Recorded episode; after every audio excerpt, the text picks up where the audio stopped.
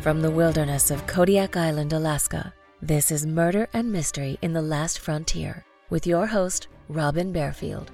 In a land full of peril and vicious animals, humans are the most dangerous predators of all.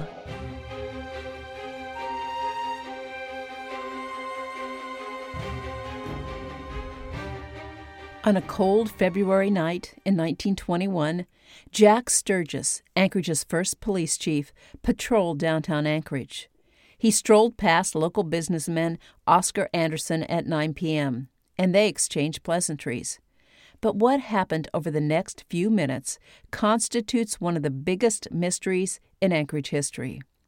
At 9:30 p.m., night watchman John McNutt discovered Sturgis lying in an alley behind the Anchorage drugstore and the Liberty Cafe, near 4th Avenue and E Street. Sturgis was bleeding from a single gunshot wound to the chest. The watchman summoned help, and several men carried Sturgis to the hospital. Sturgis kept mumbling about being cold and needing to be turned over. In the hospital, he complained about the bright lights. He reportedly called, Oh, Bobby, Bobby, Bobby.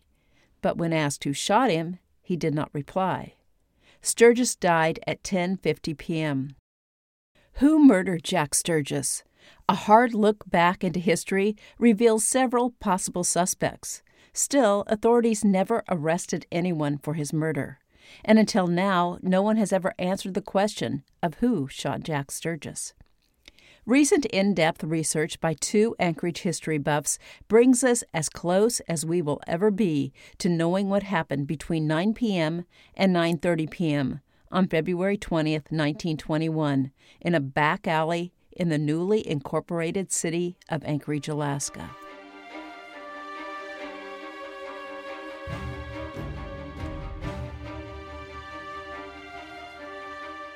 Welcome to Murder and Mystery in the Last Frontier. I'm your host, Robin Barefield, and I'm broadcasting to you from the heart of the Kodiak National Wildlife Refuge on Kodiak Island in Alaska.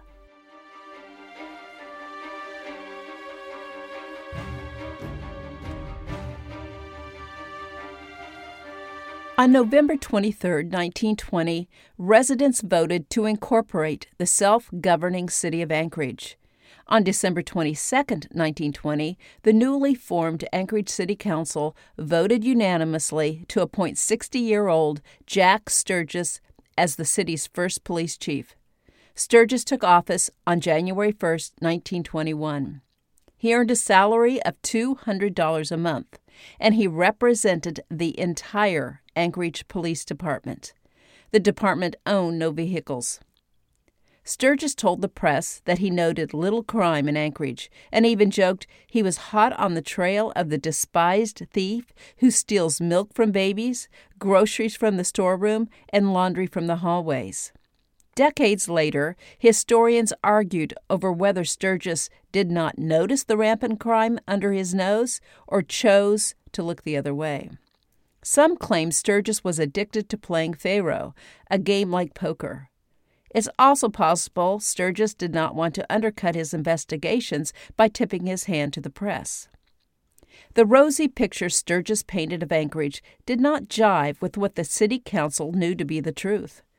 Prohibition began in Alaska in 1920, and several seemingly legal businesses in Anchorage were fronts for bootlegging, drugs, prostitution, and gambling. The Anchorage City Council told Sturgis to do his job. After all, they hired Jack Sturgis because he had a reputation as a no nonsense lawman.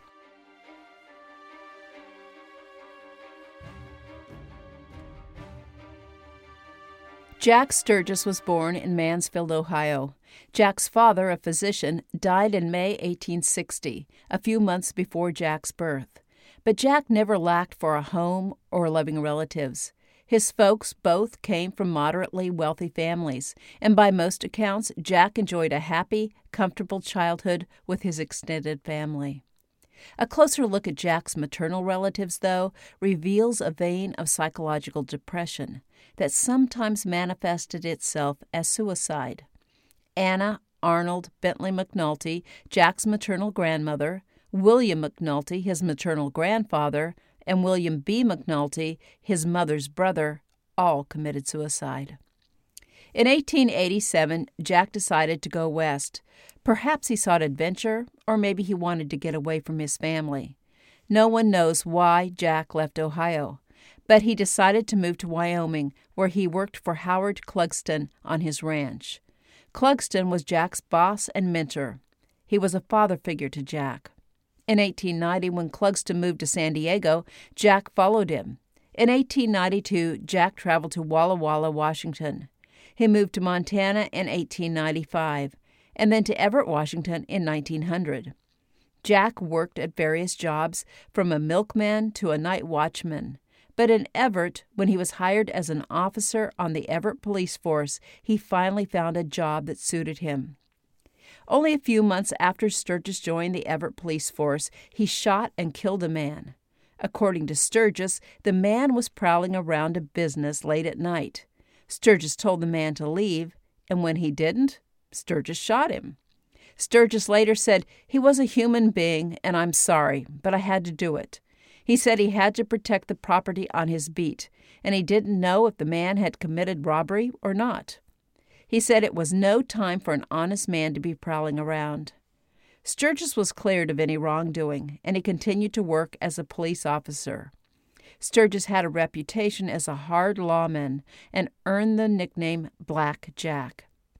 In 1913, Sturgis left Everett and followed the line of prospectors to the Shoshone Placer Strike gold rush near Cordova. John McNutt, the night watchman who found Jack dying in the alley on that fateful night in 1921, was also in Shoshone, and historians believe this is where the two men first met. Also in 1913, Jack married Anna Maloney. This was Jack's second marriage, and Anna was 21 years younger than Jack. In 1916, Jack and Anna moved to Anchorage, and Jack became a deputy U.S. Marshal, often working the night shift. A few months after taking the job as a marshal, Jack shot a man named Carl Lind, whom Jack claimed was attempting a robbery. Lind survived, but Jack arrested him. Many in Anchorage, including Oscar Anderson, one of the city's wealthiest residents, protested Lind's arrest, saying Lind was an upstanding citizen and very peaceable. Anderson demanded Jack's removal from the Marshal Service, but Anderson did not get his way. Jack remained a deputy U.S. Marshal and then became the police chief. Jack belonged to the Moose and Elk Lodges, but Anna was the most social of the pair, and she was an active member of the Women of the Mooseheart Legion. Anna was very popular with Anchorage socialites, and she seemed to thrive in the city. We know little about Anna and Jack's relationship, but the age difference may have strained the marriage.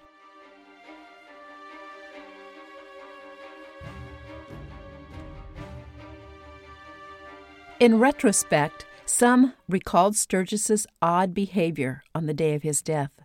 He spent several hours during the day writing letters, and when it was time for him to make his rounds, he left his billy club, handcuffs, money, and identification at home. He usually carried two guns, but investigators found only one gun at the scene of the shooting. His second gun was never recovered. When John McNutt found Sturgis clinging to life in the Anchorage alleyway, he noted no evidence of a struggle and no sign of robbery. Curiously, people near the alley did not see anyone flee the scene, and the only footprints McNutt saw in the fresh snow belonged to himself and Sturgis. Nearby residents claimed they heard one shot around 9:15 p.m., but the gun had two empty cartridges. McNutt said he did not recognize Sturgis, who did not wear a uniform, so he left the dying man and went in search of the police chief. Like so many other details in this case, McNutt's failure to recognize Sturgis seems suspicious and odd. McNutt knew Sturgis well, and Sturgis was shot in the chest, not the head, so McNutt should have recognized his face. In any case, McNutt's delay in transporting Sturgis to the hospital might have cost Sturgis his life. Since there were no clues to an assailant, the coroner's inquest briefly raised the possibility of suicide. but then dismissed the idea and ruled the death a murder. The Anchorage City Council quickly appointed a replacement for Jack Sturgis, and the new police chief and U.S. Marshals investigated Sturgis's death. The city council and the mayor offered a $1,950 reward for information leading to the apprehension of the individual who shot Sturgis. But no one claimed the reward. When investigators found no useful evidence, the case quickly went cold and has remained cold for the past century.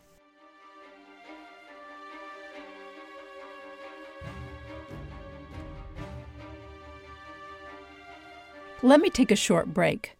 My book, Murder and Mystery in the Last Frontier, about true crime in Alaska, is now available at Amazon, Barnes & Noble, and other online booksellers. And the audiobook of my novel Karluk Bones, narrated by Beth Chaplin, was just released. This is Karluk Bones. A hunting trip gone terribly wrong. Human bones in the woods and a float plane pilot found sitting in his plane with a bullet hole in his head. The wilderness of Kodiak Island holds many mysteries, and it is up to Trooper Sergeant Dan Patterson to unravel them.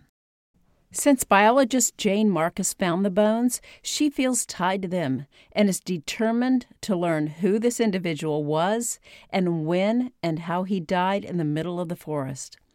The deeper she digs, the stranger the mystery becomes, until finally Jane awakens too many ghosts and puts her life in danger. What happened on a fall hunting trip in 1976? And will the wilderness reveal its secrets? Who murdered the float plane pilot? And will Jane live long enough to tell Patterson what she has learned? Listen to Karluk Bones and travel to Kodiak Island, where you can help solve a mystery spanning the decades. The audiobook of Karluk Bones is available at audible.com and Amazon.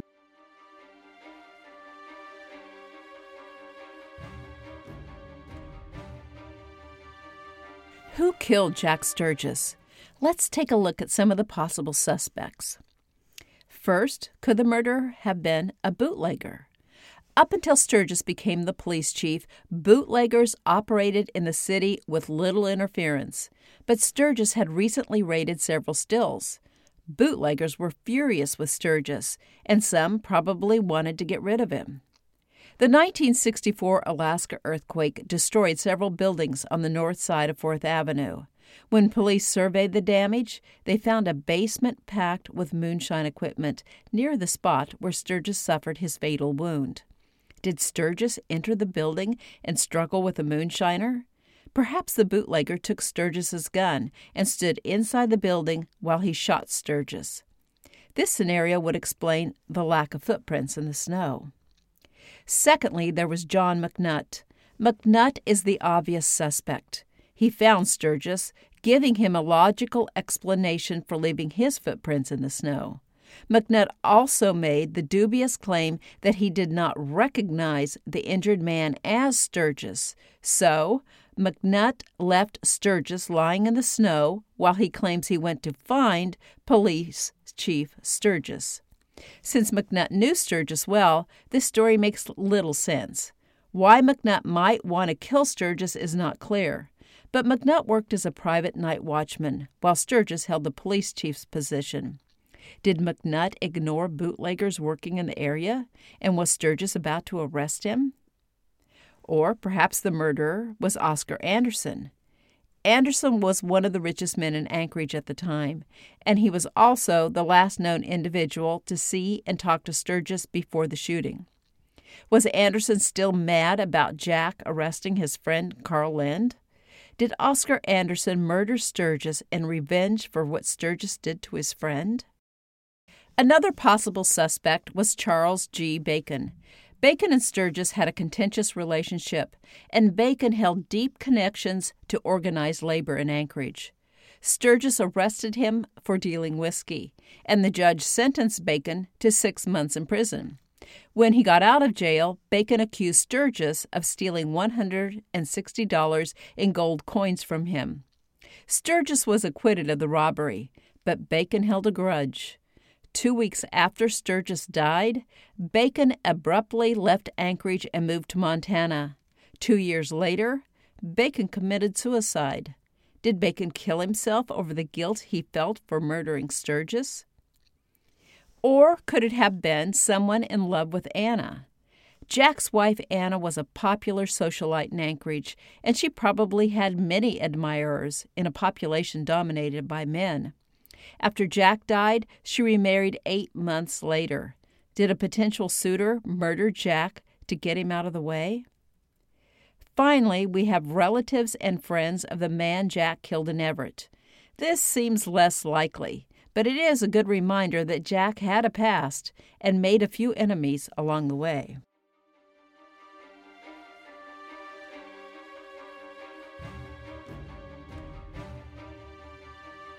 If Jack shot himself in the heart, the crime scene makes perfect sense. Jack's footprints were the only ones in the snow because Jack was alone when he shot himself. Witnesses did not see anyone flee the alley after the gunshot because the shooter lay dying in the alley. Today, most suicide victims who use a gun choose to shoot themselves in the temple or they stick the gun in their mouth and pull the trigger. 100 years ago, though, a suicide victim often shot himself in the chest to make his heart stop. Did Jack, like many of his relatives, kill himself? Perhaps he'd hoped to make the scene look like a murder, so Anna would be able to collect his life insurance. A clause in the policy voided it if the holder committed suicide. Rick Goodfellow, who operates the ghost tours of Anchorage, has a bachelor's degree from Lewis and Clark College with a triple major in journalism, theater, and political science. Rick uses his ghost tour to share local history with Anchorage residents and visitors to the state. He always ends his tour at the spot where Jack Sturgis received his fatal wound. Two years ago, Laura Koenig, a musician and historian with a doctorate of musical arts from the University of Iowa, took Rick's tour. When they reached the spot where Jack was shot, and Rick explained the case was still cold, Laura knew she had to solve the mystery of who murdered Jack Sturgis. Rick agreed to help, and the crime fighting duo jumped into the archives for a deep dive into history. Laura traveled across the country to research Jack's movements, relatives, and friends. Like many detectives before her, Laura initially rejected the suicide theory and searched through Jack's past for someone who wanted him dead. The longer she studied Jack's family, though, the more the suicide theory began to assert itself in her mind. Jack's grandmother, grandfather, and uncle all had committed suicide. The grandfather died from a self inflicted gunshot wound to the heart. Just as important, Howard Clugston, Jack's mentor and boss in Wyoming, also had killed himself. Jack's mother's family had a history of depression, a condition rarely treated 100 years ago. In the 1920s in the United States, people who killed themselves were considered insane. Laura Koenig followed Jack's trail to Laramie, Wyoming, where she uncovered a newspaper article that cemented the suicide theory in her mind. In September 1881, when Jack lived in Laramie, he tried to commit suicide by shooting himself in the heart. According to the article, Jack's friend intervened when he saw what Jack was trying to do. The friend hit Jack's hand, and Jack shot himself in the shoulder instead of in the heart. Jack admitted that he had attempted to kill himself, but said, I made a bad job of it. Jack said his life was of no use to anybody, not even himself. When the suicide hypothesis seemed more relevant than any murder plot, Laura felt disappointed. But when she opened her mind to the idea of suicide, the death of Jack Sturgis finally made sense. Authorities found no clues of anyone else at the murder scene because there was no one else other than Jack in the alley when he pointed the gun at his heart and pulled the trigger. Witnesses reported Jack repeatedly saying, Oh, Bobby, oh, Bobby, as they treated him and carried him to the hospital. We will never know for sure who Bobby was, but it's possible Jack was referring to his deceased uncle Robert Bentley. Jack lived with Bentley for several years when he was a child. If Jack committed suicide, though, why didn't the original investigators consider this obvious solution? The coroner initially believed that suicide was a likely possibility, but then he changed his mind. Laura believes law enforcement investigators knew Jack had committed suicide, but they covered it up and instead said someone had murdered Jack with Jack's gun. They chose to portray Jack as a fallen hero who had died protecting the residents of Anchorage. The lackluster investigation to find Jack's killer suggests the authorities knew they would never find the killer because there wasn't one. One other likely reason why the authorities and the city council declared Jack's death a murder was to protect Jack's wife. Anna was very popular in Anchorage, and perhaps the investigators and even the city council decided to hide Jack's suicide from her. Knowledge of Jack's suicide would not only cast a dark cloud of rumors and innuendo over Anna's head, but Anna was a faithful Catholic, making the idea of suicide particularly difficult to endure. A ruling of suicide would also nullify Jack's life insurance policy, and Anna badly needed the money. In the end, murder seemed a better option than suicide. And as long as the police never arrested anyone for Jack's murder, what could a little white lie hurt? The investigators and council members who made this decision had no idea that 100 years later, researchers would still be trying to answer the question who murdered Jack Sturgis?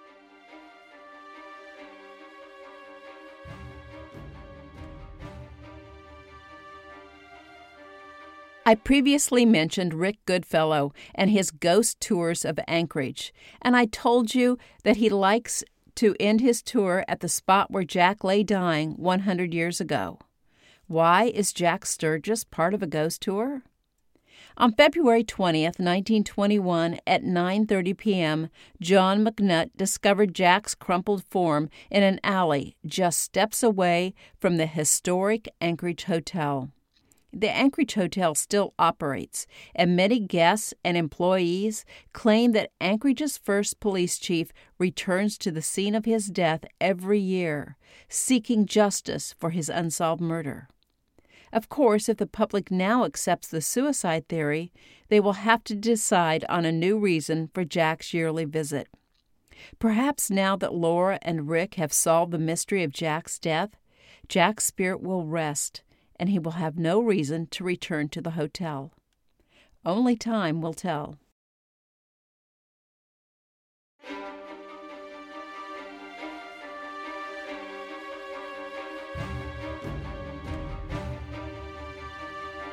Thank you for listening, and I hope you enjoyed this episode. Thank you to my patrons for your support. Check out the show notes for more information on how you can support this podcast and unlock extra episodes by joining the Last Frontier Club. You can also search for this podcast on Patreon to learn more about the Last Frontier Club. I'll see you soon for the next episode of Murder and Mystery in the Last Frontier.